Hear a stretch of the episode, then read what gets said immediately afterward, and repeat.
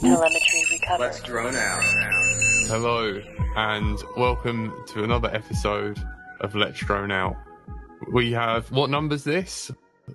It's than there have been BMFA magazines. Which is worrying. How many years have they been going? I a hundred. Since the dawn of time. Uh, right, tonight we are joined by Andrew slash Frank, Good evening. Andy RC, Hello. my little Tony. Hello. Our guest for tonight, Zoe FPV, Hey, everybody. and I'm Jack Bright Until I Fly, and you're listening to Let's Drone Out. Dun dun dun. So apparently tonight we're going to talk about X Class. Dun dun dun. If Tony can stay connected long enough, back. Never leave me. the X Class pilot to talk about X Class. Yeah, I'm here. Kind of. So, the last time I was here, you had just been getting into it. And now you've flown your own uh, rig, I think, in a race, right? Not in a proper race yet. There, there it is Well, behind a me. demo. Still, you've, don't know- got, you've gotten it up in the air. Yeah, we've done a demo at um, Uh, Tony got it up. Done, a, done a demo at a mini air show, um, which is pretty cool. A couple of months ago. Um, but since then, we've changed quite a few things. We were flying 6S, and it was just not working for us. It was too slow, and I was, Valid. I was, I was on full throttle pretty much all the time. Yeah, but the So- 400 kV motors, you need 8S on them to get any kind of real speed. Um, the the funny thing with those 400 kV motors is that the whole concept of them is that you can't blow them up. Like you can you can try, but they're one of the most bulletproof motors out there that I've tested. Yeah, Um, but that also means they're not as fast as a lot of the other bigger motors out there. Um, but there, there's definitely been a risk once you start going up in size with the current ESCs that we have. You're gonna start seeing more fires. so, like, it's really, it's really hard to find a good balance between like speed and um, not catching fire. we have not got anything warm yet. That's good. That's good. Bit, But bit, we- of, So it should be. bit of a Tony echo there. Why is it echoing? Who's not wearing not- headphones? Zoe? My Headphones? shit shouldn't be echoing. Ah. Ah. I think it's okay. I've turned myself down. Is that better? It weren't you. I think it was Zoe. Everyone just assumes it's Tony when there's a problem. No, it is. It was, look not. at him. It's him. No. Tony hasn't got the bandwidth to mess it up today. 'Cause he couldn't get on his phone. No, it's on my phone now. It's working. And Um, yeah, so we we have we haven't basically haven't got anything hot yet, but we have maxed out the track that you guys flew, um, the car track. We mapped that out um, with flags, and we were two seconds off the pace. But that was with um, dual blades, and we've got the new um, tri blades that you guys run now. So we've yet to test it again now. So we're hoping. yeah, those tri blades have quickly become the de facto standard right now. Like I see everyone using them. Um, even DR1s, like secret teams, I've seen little photos and snippets of are using them. Um, and they make a big difference. Like that whole prop was originally designed to have uh, a load in the air and at speed. So it's meant to have not a static load on it, but like an active load as it's up in the air. Like a lot of people think props, like you just put them on a uh, thrust stand and you get your data. That doesn't tell you like half the story. It tells you a good deal of static pressure tests, but it doesn't tell you how the prop's going to perform in the air when it's unloaded and it's at speed and it has airflow already going over it. Yeah. And realistically, that doesn't really matter until you get past 70 miles an hour. Like once you start getting past that point, that's when the aerodynamics really come into play. Um, and especially once you get past like the 120 mark. I'd like to do that. You you could very well get there with eight cell on the um, 400 kV motors with the Master Airscrew 12 by sorry 13 by no wait 13 by 12s yeah yeah yes 13 by 12 by 8s um, they will do close to 140 um, at least it should in theory because like the 8 cell definitely helps out when you go that route uh, the thing you're going to definitely have to watch for is that the prop is really heavy for that motor. Mm. So, like, the acceleration time is going to be a little bit more. So, if you try to like blip the throttle a lot, you're going to really start heating up the motor, and that's going to cause like you'll start warming stuff up soon. We need to warm up. We need to warm stuff up. But we're using the North Aero motors at the moment. okay. So they're a bit And those are different what KV. I can't. I can't remember what KV they are. Um, what's going on with this chat today? Echoing everywhere. I can't remember. Um, is Martin in the chat? Yeah, I can find out for you, but I cannot remember what KV are they are. But Why don't you just go over there and have a look? because that's that's not it. The rig is at his. Uh, what's with the echo, people? Don't know. Is that you, Zoe? Is it me? I don't know. It could be a combination thereof, but like I've done podcasts before with this audio setup and I haven't had any issues. It's intermittent, which is weird, isn't it? It's coming in and out. Frank? sure. I've been muted, so weren't me.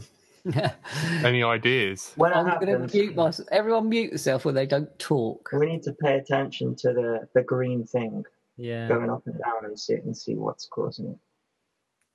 I'll keep an eye out. Next time we hear something, then we Dun dun dun. But we've got we've got to put a pod on ours, haven't we? Because apparently there's a pod now you've got to run. Th- this is this is the controversy. Dun dun dun. so part of the controversy. Um, so let me like back up to the pod thing a little bit and like rewind time just a little bit back to when it was originally brought into uh, existence. And for those that don't know the pod thing, um, X Class is at one point in time, and I say this at one point in time, instituted a rule for you to have a canopy with a five by eight surface area on it. And it was originally intended so you could put advertisement space on the side of your machine to attract sponsors. Like there was a whole theory behind it, and there's a really big reason for it. Um, and I had spent originally back in season four, I came out with my original canopy, which was basically a thong. It covered just the basic part of the aircraft, but it met the current, which is now the current uh, 5 by 8 canopy standard. But at the time, I was told it was too small, so I made something bigger. Is that Yeah. made out? Hmm? What's that made out? Uh, this is TPU. So it's like Ah. flexible. It's actually really cool. This canopy has survived three crashes so far. Um, so it's it took a hundred hours to print. Wow! I want to say thank you, Old Gravy Leg, for spending the time to print this out. But uh, it's still holding up to all the abuse that I put it through, which is pretty cool. Um, and I hand sculpted this in virtual reality using a pair of Oculus uh, touch controllers and a headset. Whoa. So this was like handmade in a weird way. Um, so yeah, I spent a lot of time on the canopy design and the canopy was basically made a requirement for the track races. And this is also because the track owners at the time said they needed to look bigger. They wanted them to appear bigger. And one of the ways you do that is by making a canopy. Um, and so X Class then spent time like X Class and me in the core group. There was like a good five or six of them that spent several weekends over a couple months developing out the current X Class standard canopy.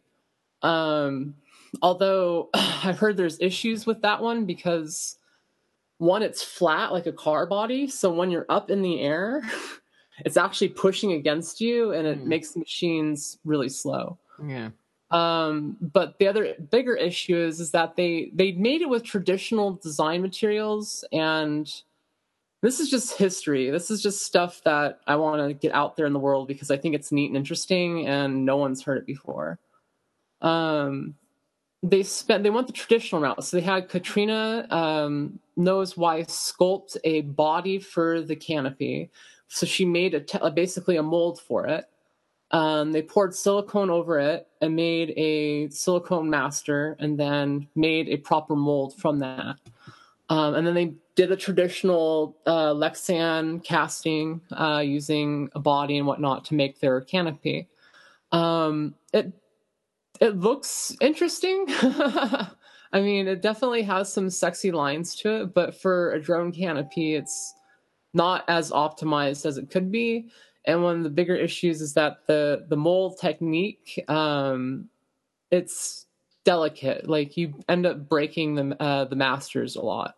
Yeah. so anyways they spent a lot of time to have those canopies for machines so that there could be um, pilots that could go out in the field with those canopies and use them and use them for with the x class machines um, if they needed a machine um, so everything was good and dandy up until the first uh, track race when Colby and a few other pilots showed up.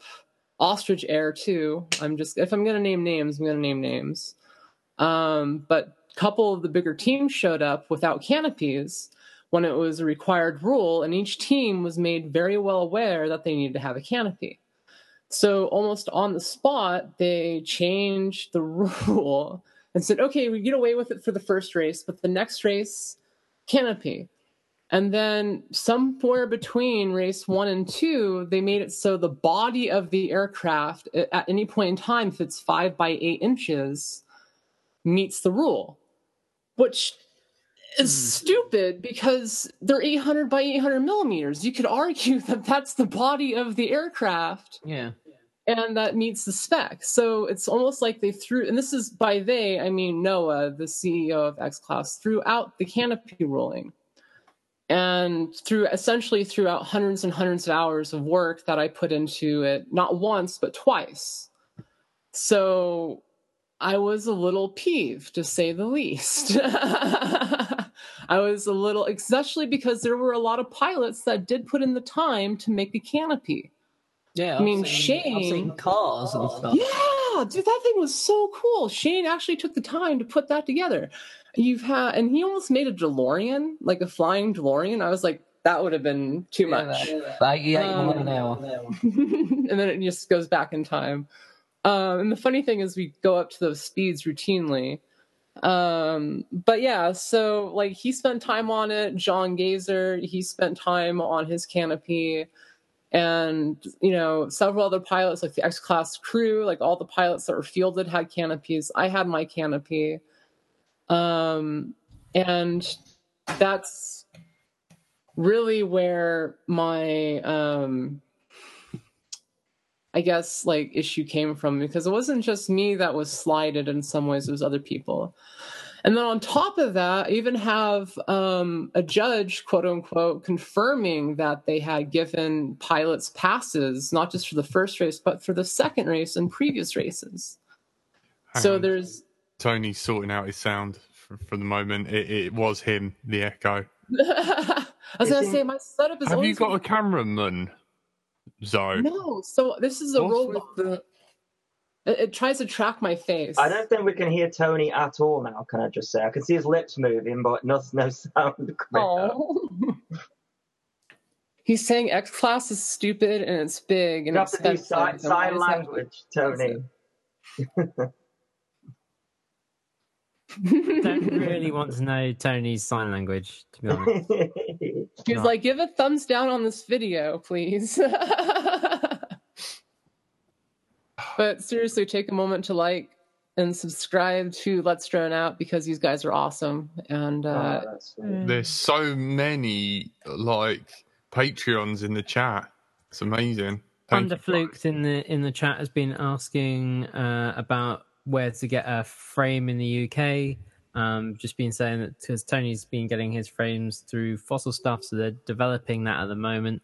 Um, but uh, fossils do like to tinker a lot, so I think the best thing is to just message them and be like, "Stop tinkering, start selling." Um, my recommendation. Uh, yeah, seriously, like there's the only place that's selling X class frames, Dysonian.com, and we've been waiting for someone else to sell something just so we have competition on the market. Um, it's like it's one thing to be alone standing in the field, but to have other people with you standing in the same field, you know, with the same vision, I think lends credence to the idea. And I think there's more than one way to build these things. And I'd really like to see more variation in the designs that are out there and what people can get their hands on. Also got um, Falling with Stars. So that's Luke, I'm pretty sure, um, who's building his own at the moment. Uh, he's getting a custom top and bottom plate built. um, he was asking, do you have any recommendations of the sweet spot for X class sizes? I'm pretty sure I've seen a lot of people have been going on the 800 side. Um, yeah, so the 800 millimeter is is actually there's history behind why it's not 1000 millimeter and why it's 800 to 1200. So at the first X Class race, I showed up with an 800 millimeter rig, and um, Kevin Sellers had a 1200 millimeter rig, and we were like, well, that's that's about a thousand if you combine the two and that's kind of an open range for people to kind of innovate and build different types of machines.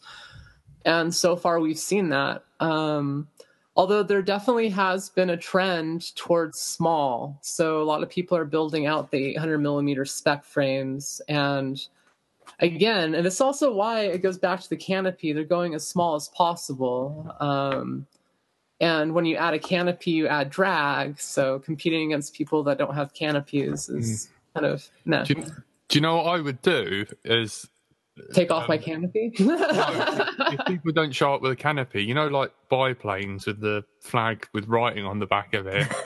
you should. Uh, they should. You, yeah, you should have them and give them to people that don't have canopies as it's drag and it'll be like i'm a moron i can't read the rules. Well the i kind of want to have so with these x class races um, for the track races for people that don't know is completely different than any kind of drone race you've ever been to because it's exactly like an old school automotive track race.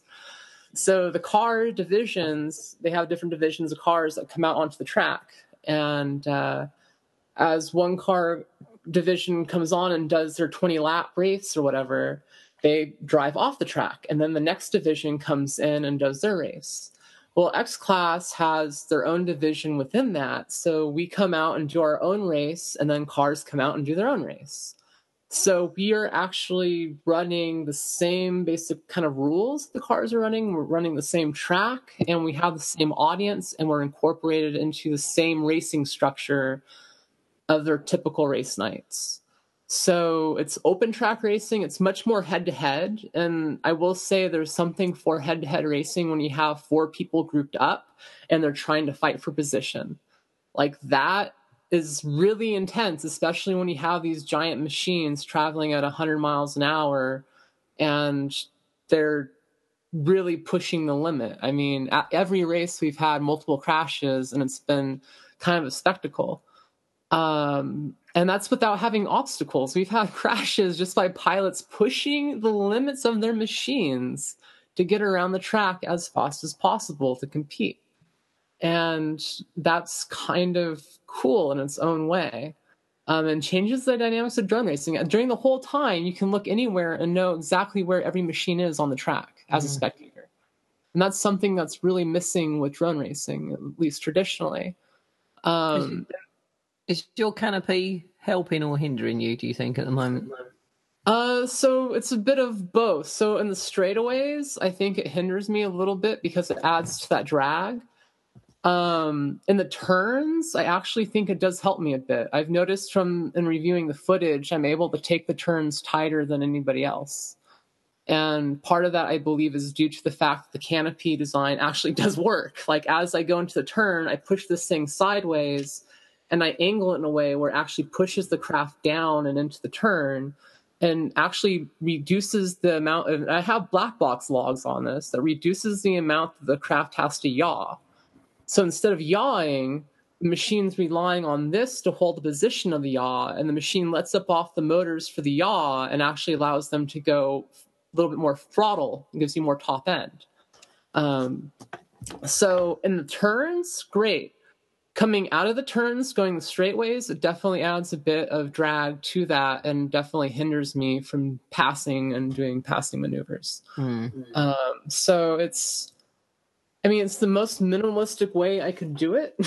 I mean, going straight on, yeah. this does not add too much, but it definitely still adds more than any other machine currently out there.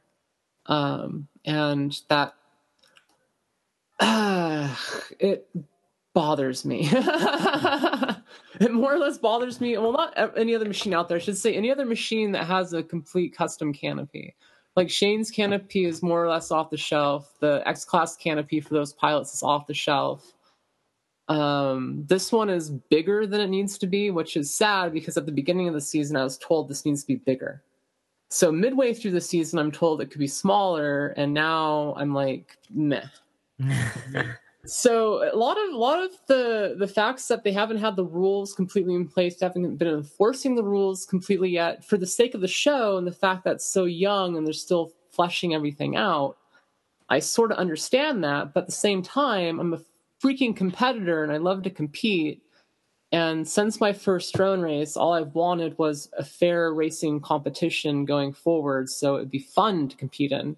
Mm. But you know, the history has shown that drone racing has been a bit of a boondoggle at times, and it's been hard to get it running smoothly and enjoyable enough for the pilots and the spectators alike.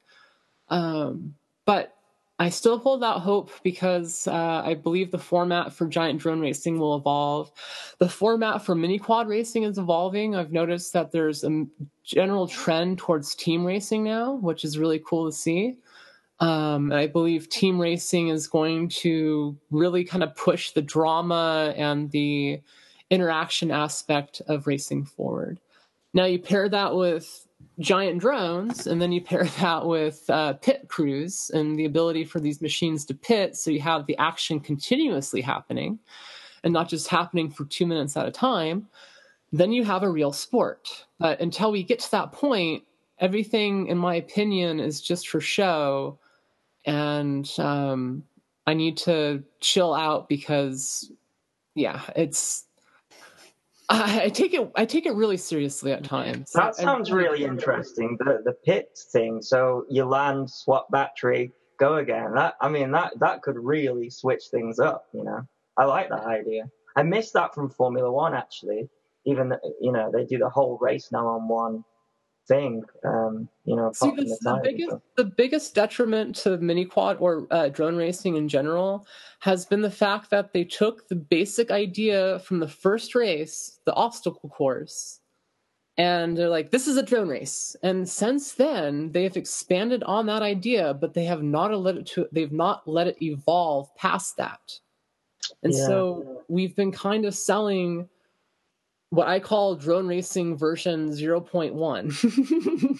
yeah, the races last like two minutes, if that, right? yeah, and if you're you're lucky if if the downtime between races is two minutes. I mean, on a good MultiGP race, you're lucky if that gets down to about two minutes. And most pilots are happy if the downtime is less than two minutes. Yeah, um, but then you see, uh, you know, we, we had uh, we had Weston Park this year, and uh, it, it's a funny event because it runs, it's an FPV event that runs alongside a huge line of sight, uh, large model show, you know, like, so, uh, like massive, you know, 20 foot wingspan RC line of sight stuff.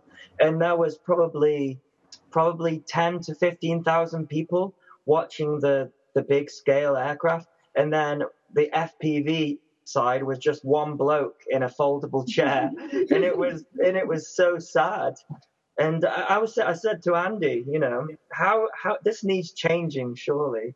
Well, I, there's, there's a weird thing. So if you go to South Korea, there there's been crowds at a lot of drone races. Like South Korean audience eats it up. It is because like they've they've eaten up uh, pro gaming and esports, and that's become Yeah. a big thing over there. And for them, drone racing is almost a natural extension of that, and it's kind of allowed it to grow. In America, esports is only now starting to kind of get its traction, and that's really even hard to say because it's. I mean, it's big, but it's not as big as it could be, um, and it's starting to overpass some real sports and it's starting to almost um, you know shoulder to shoulder with some of the bigger ones like golf uh, basketball and even um, baseball. Um, but it's not that everyday pastime really yet. And the same thing with drone racing is like we've only been drone racing for a few years. Like it took gaming 30 years? Like it took gaming you know like way longer, three times as long before it started to become any kind of That's true. real. It Uh, is, it is so new, isn't it? All this. I mean, look, if you look at any sport going back into the first couple years of it, it's an absolute fucking mess. like it, it's absolutely true. Like there's skeletons in every sports closet. Like it is absolutely true, and that's kind of I kind of want to say that in the sense that every drone league I've been in has had their own skeletons and issues, and a lot of the drone leagues I've heard of have had their own issues as well. Um, and that's even going back from Dubai, Drone Nationals, Drone Worlds. Um, uh, even some of the ESL events I've been a part of had their own issues. Um, and uh, X Class, I mean, especially X Class because it's new and it's pushing a new kind of boundary and a new, whole new, not just a boundary, but boundaries. The fact that we're doing this in a stadium full of people with giant drones, meanwhile, others aren't even able to do it with mini quads. That's a big deal. Like, that's something that a lot of people haven't really soaked in yet. Um, so, you know, for the shortcomings I see within the rules, and in some ways, competitors following them, and in a lot of ways, not the competitor's fault, but the organization for not enforcing them. And I want to make that very clear. My issue is not with any of the competitors. Like, I love Colby dearly, I love Ostrich Air, I love all those guys a lot. It, my issue is with the fact that essentially they were given passes by the organization and because of that now we have the discrepancy on the canopies people like do i need one do i not need one and it's it's caused issues like that so that's that's that's where my issue is with the x class organization it's, it's with the fact that me personally and i sadly consider myself an athlete when i compete and an artist when i'm flying freestyle when I'm an athlete, I give a shit about the rules. like I want to follow the rules to a T and compete to the best of my abilities, and I really expect everyone else to do the same. That's what creates a level playing field, and that's what, in my opinion, makes it fun. Um, when that doesn't happen, it kills the joy for me as a competitor, and it's something that I really love. Like it's not that so much I love winning, but I love competing and even failing, but still showing that I've got something, but still, I love a fair competition. And that's something I've only really found a, a, love and a need of when I got into drone racing. Before drone racing, I played video games. And that was the most amount of competition I had in my life. And since getting into that, I've, or getting into drones, I've craved a proper competition and potentially be able to have a career as a pilot, both as a competitor and as an artist. And I've just been let down a lot as a competitor. Um, and I know I'm not alone. Like you, you've seen a large turnover of drone racing pilots within just the last year. Um, and it's something that in the X class or, or in general? In general, in general, in X class, we've seen a growth. I don't think, especially the last few months, X class has just really gotten popular. especially since it sounds like DR1 is going to be doing something with giant drones. And I say that because I'm not a part of it. Wish I was. And have only seen murmurs about them doing something right now. And I'm like, where the heck am I? mm. So it's it's like, but but that being said, it still adds fuel to the fire of X class going forward because it legitimizes giant drone racing, And this goes back in the history. I had a meeting with DR1 over two years ago about giant drone racing. I had a meeting with the CEO, Brad Fox-Aven, about the possibility of implementing a meter sized drone with the ability to go 100 plus miles an hour um, to really be exciting. And I told him I could do that and I was going to, you know, do that. And then they uninvited me and they pulled that from the table. Well, I kind of carried on with that vision. I'm like, this is obviously what you know people want they want to see bigger cooler more fast drones the format is broken and it needs to change at least it needs to change if we want it to be a spectator sport and we want it to have sponsors with interest in actually shelling out money for pilots and people to compete um, and i say that more as a I mean, as something proper because right now like DR1 it's a marketing play. Like they have a lot of backing by PepsiCo and their associated brands, but they're owned by that. So they're it's basically PepsiCo's idea of taking advantage of the drone racing hype and selling ads. Um, DRL is trying to go about it more like an actual league, but in a lot of ways they turned it into a TV show, and now they're trying to actually legitimize their league, Mm. which I see as kind of cool. Um, even though I've I've probably been their biggest critic, which for for fair reasons, for fair reasons, even though people criticize me for it. I mean, some of it is justly due. It was a very inflammatory image. Um, but the thing is the leagues are still like that. Like if you look at the issues I brought up months ago, there's still problems today in the drone industry. And I've seen attempts to fix a lot of the issues that I brought up, but it hasn't really happened yet. So I still hold out hope that uh, my initial, you know, what I talked about months ago will come back to help the industry out and more you've, female you've pilots. pretty far in the in the US with the X class, and that you've got the actual racing going, um, and you know it's it's building up as a as a thing. You've obviously got your teething issues with the, the rules and exactly you know getting the details right, but it's it's well on the way. Um, in the UK, we've got got Tony in a field dicking around. Um, Well, see, that's the thing.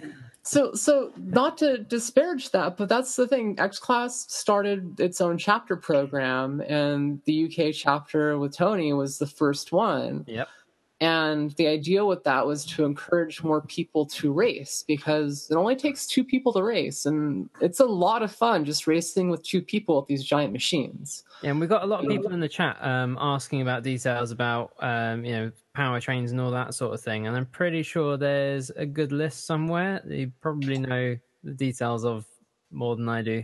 Yeah, so xclass.racing has a list of some of the stuff out there. Like it's they just updated it recently. Um and it's on like the top of the website. So you just go xclass.racing and you'll see rules and regulations and um the whole shebang of stuff and information. whole page on the build list it's got here. And so if you want to see what I'm flying and know what I'm flying, go to Dysonian.com. I have build lists for everything there.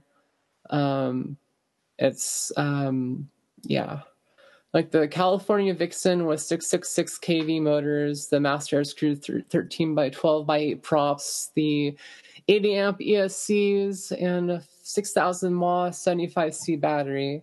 Uh, that's currently the fastest recorded drone in X class, and that currently has the track time at um, Antioch. What what size battery are you running? 6,000 mAh 75C. And it's too small. Milliamp. Um, what what six S, five S, eight S? All the S. Success.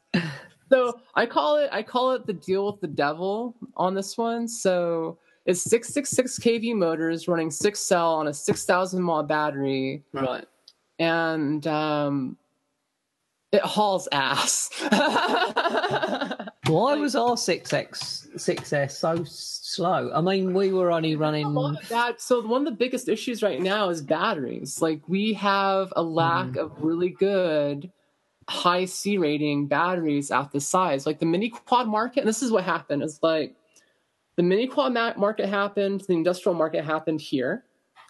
The mini quad market took the battery technology up and up and up and up and up and up and up, and the industrial market stayed the same.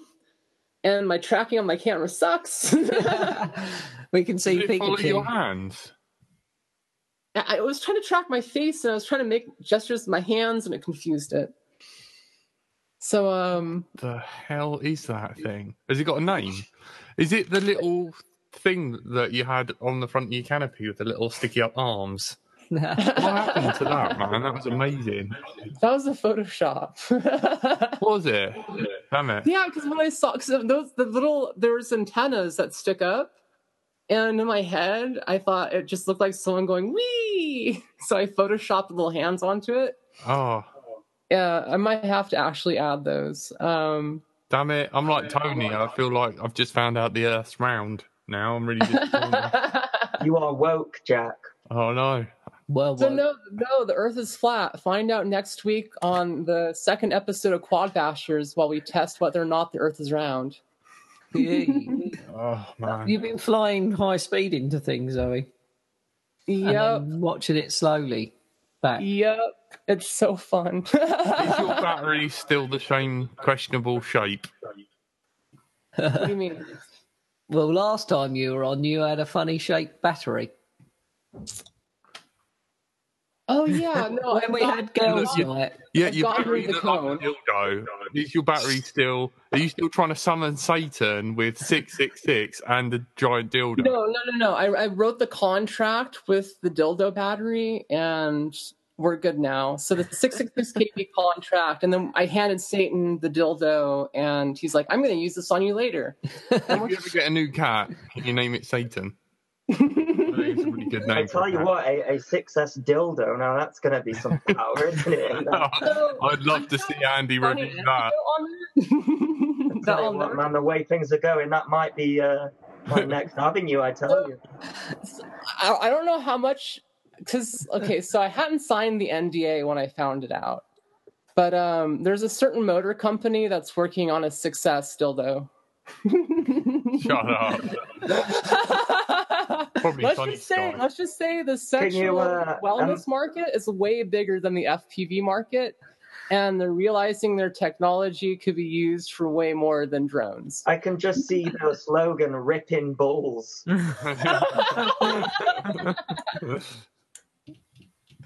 Okay, so- or so something this else. podcast always goes somewhere, doesn't it?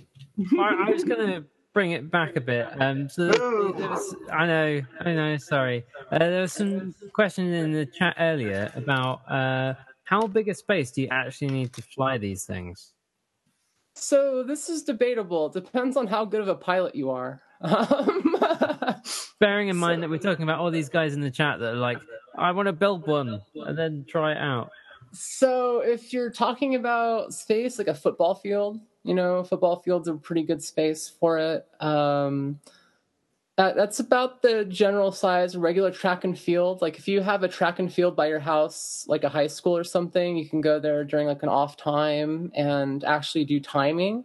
So the really cool thing with the track and field is that their tracks are defined by length and you can use Google Earth and actually plot out your camera footage versus the time it takes you to go around a track and plot out how fast your average speed is uh, on your drone.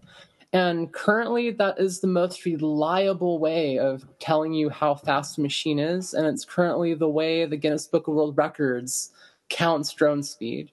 So if you're trying to count your speed and get some testing data in, I recommend using that method.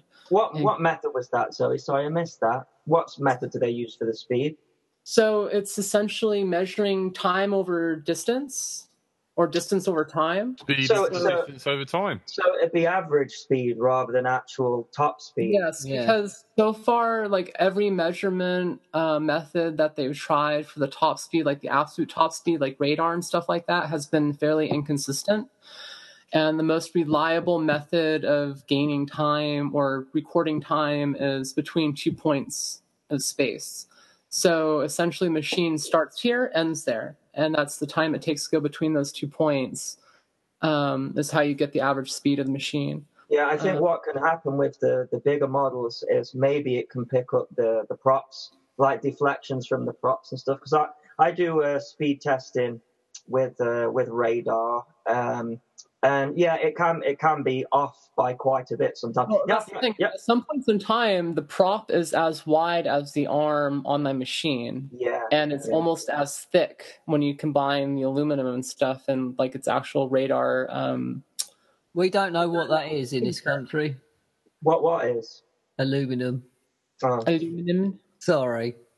I, I, I'm sorry that you're using carbon fiber still. You you you, you Actually, don't. we've just changed. Are you using the HDPE? Um, no. Damn Aluminium. it! That's not gonna make a Aluminium. good dildo. So you're using aluminium. You've coming to the dark side We have to because it's cheaper. because it's cheaper. Basically. okay. hmm hmm I see how it is. I see Yeah. how it is. How many? Me Um, and Frank are going to be using a potato. No, it's just funny. It's just like Dysonian.com, like Dyson and me, we set the trend for aluminum frames. We're like, people, carbon fiber, stupid, expensive, break easy. Yeah. Aluminum, cheap, holds shape, easy to repair. I mean, I've yet to break one of my aluminum frames, and that's kind of saying something for crashing these things at 100 miles an hour. Our frames are steel carbon, but our, we've just swapped to using aluminium arms because they're That's like they're, they're two quid a go instead of whatever they were ten quid a go or something. So you can just replace an arm in. Yeah, Well, the way RC do designed it, has you a point. You can replace it in like two minutes. And it's also it allows you to pick the breaking point. You know, like if you don't pick the point that breaks on these machines, it's going to pick it for you. Hmm. And with aluminum arms, you have the ability to, and, and a lot of crashes, if it doesn't break, bend it back into place and keep flying, which you can't really do with carbon. Um, so it's uh, it's definitely like I know Armattan, they're going aluminum. Um, and it's funny that it's taking giant racing drones back to basically old school aircraft building techniques, um, which is aluminum construction using aluminum grade uh, aircraft uh, materials. So, yeah, we're going back in time a little bit with these giant rigs. what about, what about aluminium for, for five inch? Or does that is, is the power to weight ratio? You know, is it is it too much for five inch? So I've always wondered that. We always use Well- carbon fiber. So there's been a few frames out there that have been full uh, car or aluminum, and in general, the milling on them is not enough to make them light enough to be competitive with the carbon fiber frames. Right. And the one of the bigger issues with these giant X class machines is that the the flat pack carbon fiber frame works for a mini quad, but once you get to the larger machines, you start having arms. You can't have a flat packed arm for an X class quad, and if you do, it's going to be massive and really heavy and like just unwieldy. So a lot of people are using adapters on the motors and the um, frame to hold an arm of some kind, whether it be an aluminum tube, a hexagonal shape uh, tube, or whatever have you, hold the arm in place. And what that ends up doing is it creates a lot of extra hardware that's required to uh, hold it in place. And that adds expense to manufacturing, it adds time for building, adds complexity, adds failure points. That's a really big thing, especially out on the arms. It adds really big failure points. Um, so going with like the Dysonian design, where we've flat packed the end of the tubes, and we've created a way to kind of reinforce the strength of the tube, so it's not just smushed flat. Um, and uh, even allows you to run the wiring inside the arms, which is kind of nice too. Which is, like we have a really clean wiring setup that's coming out soon. Um, and then on top of that, the aluminum frame, like the one Dysonian's working on and should be out hopefully next week, um, is ninety nine dollars. Like you pay ninety nine bucks and twenty dollars shipping, and we send you all the aluminum, the custom made welded hub for it with the one bolt removal. So the arms pop off with one bolt, which makes them really easy to travel with. Um, and you print out your own um, parts. So you can print out without motor pads. You can go bare. You could just print out the little pod. Hell, you can even buy some of the parts separately and just buy what you need. Um, say you wanted to hand build some parts or just use the base frame for another configuration. Um, for example, there's one pilot, um, Critter. He's bought the Soul frame and he's um, basically made a slam deck mount version of it where the battery's on top. Uh, he also he's made a couple different variations. Um, and that's another big thing of note is the Dysonian frames. We're planning on um, supporting that frame architecture, like the base frames, going forward for years. So, like when we release a new product, it's going to be based off of the existing frame designs. So, if you have one of our frames, you'll be able to basically bolt on a new configuration or new arms for new motors and essentially go. So, the same frame, and much like old school automotive production will be able to go through several generations of use before we um, discontinue it. Um, and I don't think we will. I think the the aluminum frame is here to stay, and uh, the full aluminum build from Dysonian is going to be a staple of ours. Um, we're working on a new. this is kind of babbling. We're working on a new configuration of it, and I don't know how much I want to reveal because it's going to be unlike anything anyone's ever seen before.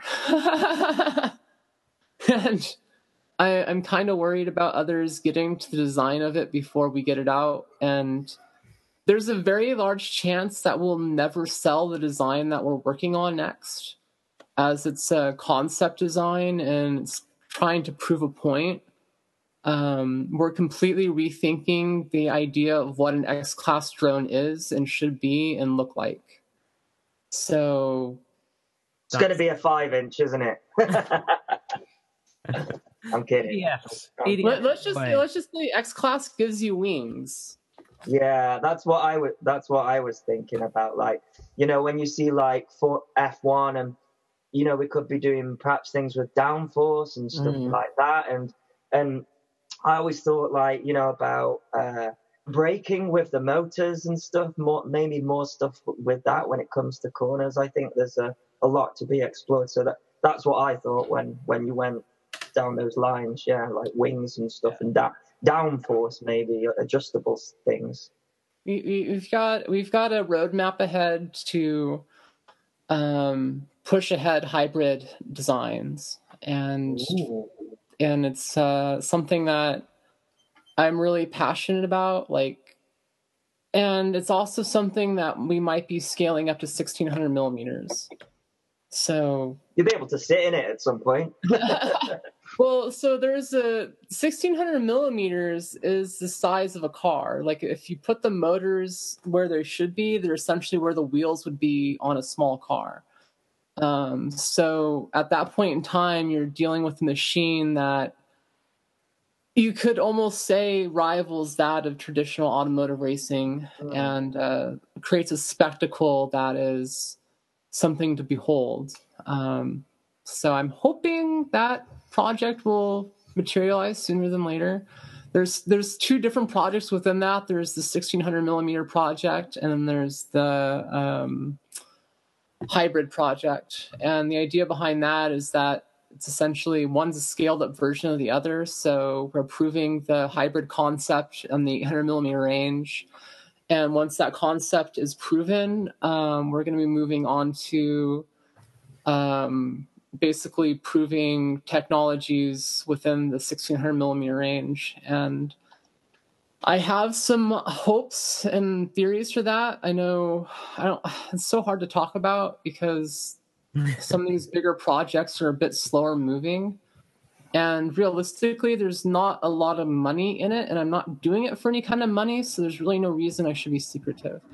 But there's a couple companies that I've been working with IQ Motion Control and Freedom Motors. And Freedom Motors makes a um, basically the next best thing to an electric motor and a gas motor, which is a a Wankel rotary engine variation, which essentially has two moving parts instead of one moving part that our electric motors have. and it has the ability to change its RPM within half a second, within 20% of its range. So it can it can rev up very quickly and rev down very quickly, a lot like our electric motors. Um, so Cool the, engine. I know it sounds it sounds funny, but Dr. Wankel is the guy that invented this engine, and there's some interesting history behind it. But uh, Would that very- be would that be on every single arm, or would it be one motor that drives belts? No. Oh, so it would be on every single a single arm because that would be a new thing as well, wouldn't it? Because a lot of the the gas powered um, quadcopters, if you will, are, have been sort of belt driven up to now, from what what I've seen. So that's yeah, that's an interesting idea. Trouble is with the Wankel engine is the the little seals wear out, and also they're not that. Well, this um, is the biggest thing with the seals. The seals only wear out when you're not running the engine at efficiency. So the, there's a big secret to the Wankel engine that a lot of people don't realize is that um, they tend to leak when they're not running. So they'll leak, leak oil when they're not in use. But Mm. once it's in use, the machine essentially creates like an equilibrium within itself, and the seals are functional. So if you keep it running continuously, it actually stays sealed and it doesn't wear down the seals. um, the biggest issue with the Wankel engine is that a lot of people just kind of forgot about it, and um, it hasn't really been proven against other technologies. Like a lot of the the projects that were incorporating the ver- versions of the engine, especially even going back to DARPA projects, um, that uh, the current current uh, designer of the engine I'm talking about is um, gosh, why do I keep forgetting his name? Uh, Dr. Paul Moller. So Dr. Moller has a version of this Wankel engine that uh, he's potentially giving me access to for demonstration craft. Uh, and the biggest thing is changing essentially our flight controller systems, which in theory it's possible to use a high speed servo system instead of uh, regular signals. So the ESCs will be PWM using signals instead, operating a uh, high speed servo, changing the rate of the engine. And the biggest issue with that is you can't get the same kind of update rates on those engines as you can um, electric motors. So it's effectively harder to tune, but not impossible. It just it means you have to relax the PIDs and not update it as fast. Essentially, you're just like changing the way it updates and slowing down the updates to the um, motors and what it expects back from it. Uh, then there's a secondary option I'm looking at with IQ motion control using electric motors and using the highest tech electric motors out there right now um, to make a giant racing drone. Um, and they're currently they've got the motors under manufacture for um, electric uh, surfboards, but the same motor can be used in other applications as well. Um, that's a five kilowatt motor, so it's potentially a 20 kilowatt machine at 1600 millimeters, which is not unheard of, but it's definitely going to be beefy. Um, so those projects are kind of my, my long-term whales right now. Like we have the frame we have that that's that's fine. It's mainly down to the power system. And while we could strap um, our current motors and props onto a 1600 millimeter frame it just wouldn't do it justice. So it's kind of a wait for the right motors and whatnot. And once they get here, it's going to be a mad dash to actually build the machines. Mm. Um, so that's that's my long term projects right now with X Class because I, I 800 millimeters is cool, but I still think it needs to be bigger. Wow, bigger than that. I've got to do a shout out to Sque- Squeechy FPV, Squishy, Squelchy. I don't know. Hello, mate. Is it S Q U I S H Y? Yeah, that's him. Squishy. Squishy. Squishy. Hello, mate. There's your shout out. Um, how many more X Class races uh, is there in the calendar in the US? And can me and Martin from Fossil Stuff come over and fly one? yes and yes. Um, I think there's six more planned this year, or five more planned, depending if they reschedule one of the races that got um, uh, canceled. That was the rain, wasn't it, or tornado or something? Uh no, actually it was I believe from the fact that we actually lost our flying field. So a local airport shut down flying Oh. drone at a spot that we were going to hold it at. Um which goes to the fact that a lot of places in the United States have started adding uh, regulations to where you can fly your drones at, and it's becoming harder and harder to fly uh, in the U.S. Do I have to take a test if I come over to fly? Yes, Yeah. And you have a registered address. What kind of test is it? I hated tests So- at school. Is it an IQ test? Oh, that's a fail. Tony can't even spell IQ. So the uh, Part 107 test is like 80% of what you'd have to get and take for your written on a private license for full scale aircraft. like God. you need to know how to read like aeronautical maps really well and uh, know exactly what all that shit means and uh, it you can cram it into your head in 48 hours and get through the test like a lot of people do but um Mine leaks very badly. That's why you cram for 48 hours. Um, like I actually created a study guide to help me cram for the test. It sounds Um, like none of that would be useful to actually It's fly. not. it's not.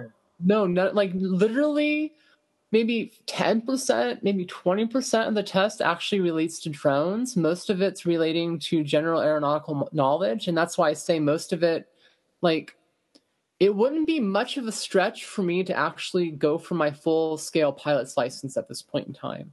Like, I wouldn't have to study too much more on the written side of things. I would just have to get a lot of stick time in a plane and pass another written test that's a lot like the one I just passed. Is that something you're interested in? Just I'm as- too tall. I get so claustrophobic on planes, and most of the uh, starter planes are really tiny. So They are claustrophobic, it's true, yeah. So you wouldn't go in uh, Peter Sripol's uh, little ultralight then? an ultralight, maybe. Like if there's no canopy and if we're like out in the world, I think I'd be okay. Because someone was suggesting earlier you take the motors that, that that he's got on his ultralights and stick them on an X class. That'd work. Beefy, hell of a motor. That's that's kind of the direction we're going. Uh, I really think that's the direction drone racing is going. Um, I think that's one of the reasons why Dysonian in general is kind of why we're moving towards more hybrid designs. Is that we're playing the long game, and we know that designs are going to evolve, and once people are shown a better way, they'll catch on to it. Oh, Jack's got something. Um, are you sure you guys would want to ride Peter's plane? Because like you two, you two were like loving aluminium. Have you seen his landing gear in his last video? Doesn't no. really. Does it? it's made of aluminium. It folded in. It just folded over, didn't it? Yeah. Um, I, sorry, I should have brought this up to to you earlier. Do you mind erasing the, you know, raggy thing on the board? It's triggering Tony. I, Um, I'm totally cool with that now. I'm over it. what, uh, what was that? Is there some, some insider joke going on here? Anyway, now now we started talking. Fine. Hey, Andy RC. Oi, you're So, Northern. so I, I just gotta say there there is a little bit of a sore spot for me in the raggy thing now too. Explain. I, don't- I, I want to know what's going Come on. to the come to the light side. Wait a minute. No, no, just to get it off my chest. So I spent two months helping out on the raggy WBX for Rotor Riot. Is this a raggy? Looks Boy, Andy, I'll say that's It's total fossils. needs to be burnt. Jack built this one, if that makes it I worse. was I was forced to. But like So I worked, I let's- worked on the variation. Let me grab it. I don't. No, actually, I don't think I did. I think it I think this wound needs to be opened up. No, not again. This has been so many times. What's wrong with raggy? Oh, Andy, me and you It's- need a chat. There, there's a, there's fun backstory between Raggy and Fossil Stuffs, but let me show let me tell you my history with them at least. Um, Thomas came to me a while ago and it's like, "Hey Zoe, I got this frame. I want you to you know have it." And just sent me a bunch of stuff to review and some parts to build it out. And I built one out. I loved it. I loved the way it just went together. Um, and initially compared to the fossil stuffs, I liked that more. But that that was kind of my initial thing. So I just kind of started flying my Raggy more. And eventually the Rotor Riot guys were like, hey, Zoe. Well, not Rotor Riot, but it was Ashley Thomas from Raggy. He's like, hey, Rotor Riot's interested in one of my frames. And uh, can I get some help testing it out and working on it? And so I like spent a lot of time. I had another, I had my own frame in development that I put on hold to help this out because was that the episode where they crashed it into hit, uh, into Chad's um, the the play area. Uh, yeah, that was that was ba- that was around the time when I initially met Thomas, and um, it was actually before that when I got my first Raggy frame. Um, this is like stemming back from the initial interaction from Drone Nationals 2015. Like there's long history of interaction between them, or between Thomas and I. So, um, so anyways, I'm working on the frame. It's coming out well. I like it. Um, and I'm getting no kickbacks at all for it. So I spent two months on my not my own frame to receive nothing for it, and I get no real credit at all on anything I helped with. I went through piece by piece, actually building the frame and making sure like where holes needed to be cut out for people that those places were properly um, set up. And this is where the real hurt comes in. Like I'm fine with helping on development and stuff on things just because I love being a test subject. like I love testing stuff. Like that's one of my most favorite things in the world is just making something new that hasn't been made before and making it a reality. Like that is the thing that gets me off more than any other thing. You've got uh, you got a fetish for being a guinea pig. yes. I think I think we all have, I think we all have Jack. Otherwise, we would not be on this show. Yeah, I'm the mad scientist. But the biggest issue, I mean, pending all of the issues I had with it, was that in the final production of the frame, they screwed up some of the pieces, and some of them were not correct. So, like, one of my fans was shipped out a frame that I helped them put together only to find out that they put the holes on the wrong piece and you couldn't physically put it together. So I had to take my soldering iron and like like cut out the little structures that it needed oh, for the wow. wires to run through. That's rough. And I, I'm thinking to myself, here I am. I basically sold this person a frame. They bought it because they saw it from me. I didn't get paid for it, and here I am dealing with the production issues because they couldn't spend five minutes to check to make sure the piece was done right. That's raggy for you. Me the off, and it still pisses me the fuck off because I've been about a week and a half, two weeks without a word on what is going on with production issues. Good old raggy, eh? Sorry. Okay, I feel better now. you don't get that with fossil stuff, you know. And uh, were we first? Oh yes, we were first. Yeah. Okay. That's the thing is like I love I love Raggy. I love Thomas. Like Thomas has been a good friend to me. But when I am essentially working for you for free and you're screwing up and it's making me look bad in front of one of my fans, mm. that becomes that, that's a bit of a problem. And that's that's a problem. Are you are you are you continuing to work with them though, to sort of try work through it, or is or is this something that happened a while ago? And you this happened sure? like a week and a half ago, two weeks ago. Oh right, okay. So this is this is fairly recent, and it's not. I haven't like it's not like I called off all working relationship with them or anything. It's just like I told them what the fuck. I was yeah. like, this is not cool. This is this is the opposite of cool. Did you like, have all the screws? Because the amount of raggy frames that I've come into contact that didn't have all the. I, I won't there. comment on that either. Mikey yeah. Dread says it's uh, not hard. Listen, Mikey Dread says that's what you get for working with cloners. but I'm Dread. Right. Right, we got a we got a wrap up. Um, oh, that's a shame. I know. Just well. getting just getting juicy. I, I think the Raggy frames are. I mean, I threw that one, Jack, and uh, it's like a brick. You know, it will not break. What's Tony doing? He's flashing something on the screen. It looked like a magazine. Popping uh, hot. Yeah, this is the magazine that I'm in in the UK. and it's also all about um, Frank's MS4. So it's not just me in there. Well done, Frank. I got my copy as well. There's lots of stuff in there. Where, where can you get it from? Because I haven't See, see, the media likes the giant drones. They want more of it. I did. I have subscribed to it, so you get it like monthly. Ah. Uh, but it's in everywhere. There's a, there's a corner shop that's got it. You're famous, Tony. Me. Everywhere sells drones, so yeah. Right. Oh yeah, Andy RC, you're Northern. Apparently. Yeah. Uh, what is the word fettled? Oh my god. I don't know. Is this an urban dictionary word? No. I've never heard of it before. Settled. It says it says trim or clean the rough edges of a metal casting or a piece of pottery. See, they never fettled the frames either then, because there's a bunch of rough edges on the milling that I was like, the fuck? They didn't even take the roughness off of it. So what's the difference between fettle and chamfer? Is it the material that it's been fettled or chamfered? Fettle's more rough, isn't it? A chamfer, you Yeah. have a very See, specific. if they like- chamfered it, I would have been okay, but it was fettled.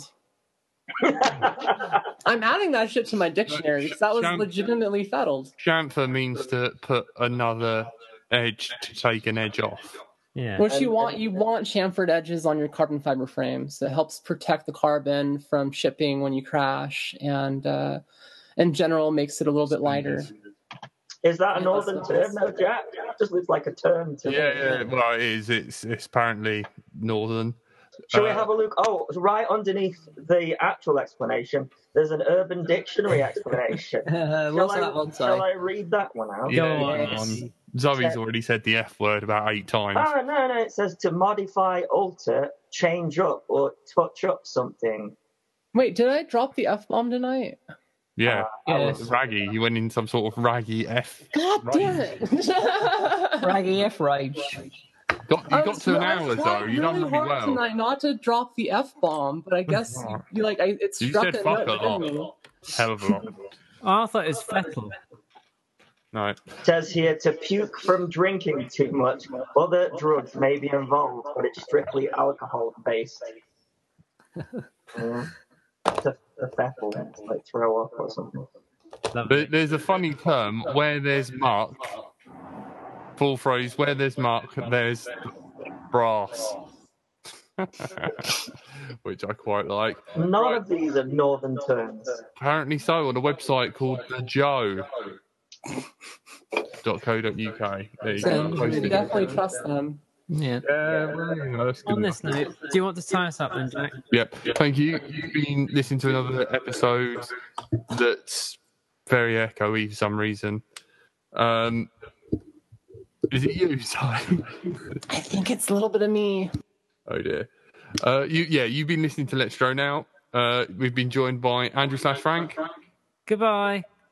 Andy RC, Good night, everyone. my little Tony, Bonjour. Zoe FPV. Hey everybody, go check out my channel for quad bashers and watch stuff get blown up in slow motion. Shameless plug. Do it. and I've been Brighton to I Fly. All the links should be in the description below. Thank you very much for tuning in, guys. Hopefully, see you next week. Bye. Bye. Thank you, Zoe, for coming on. Bye.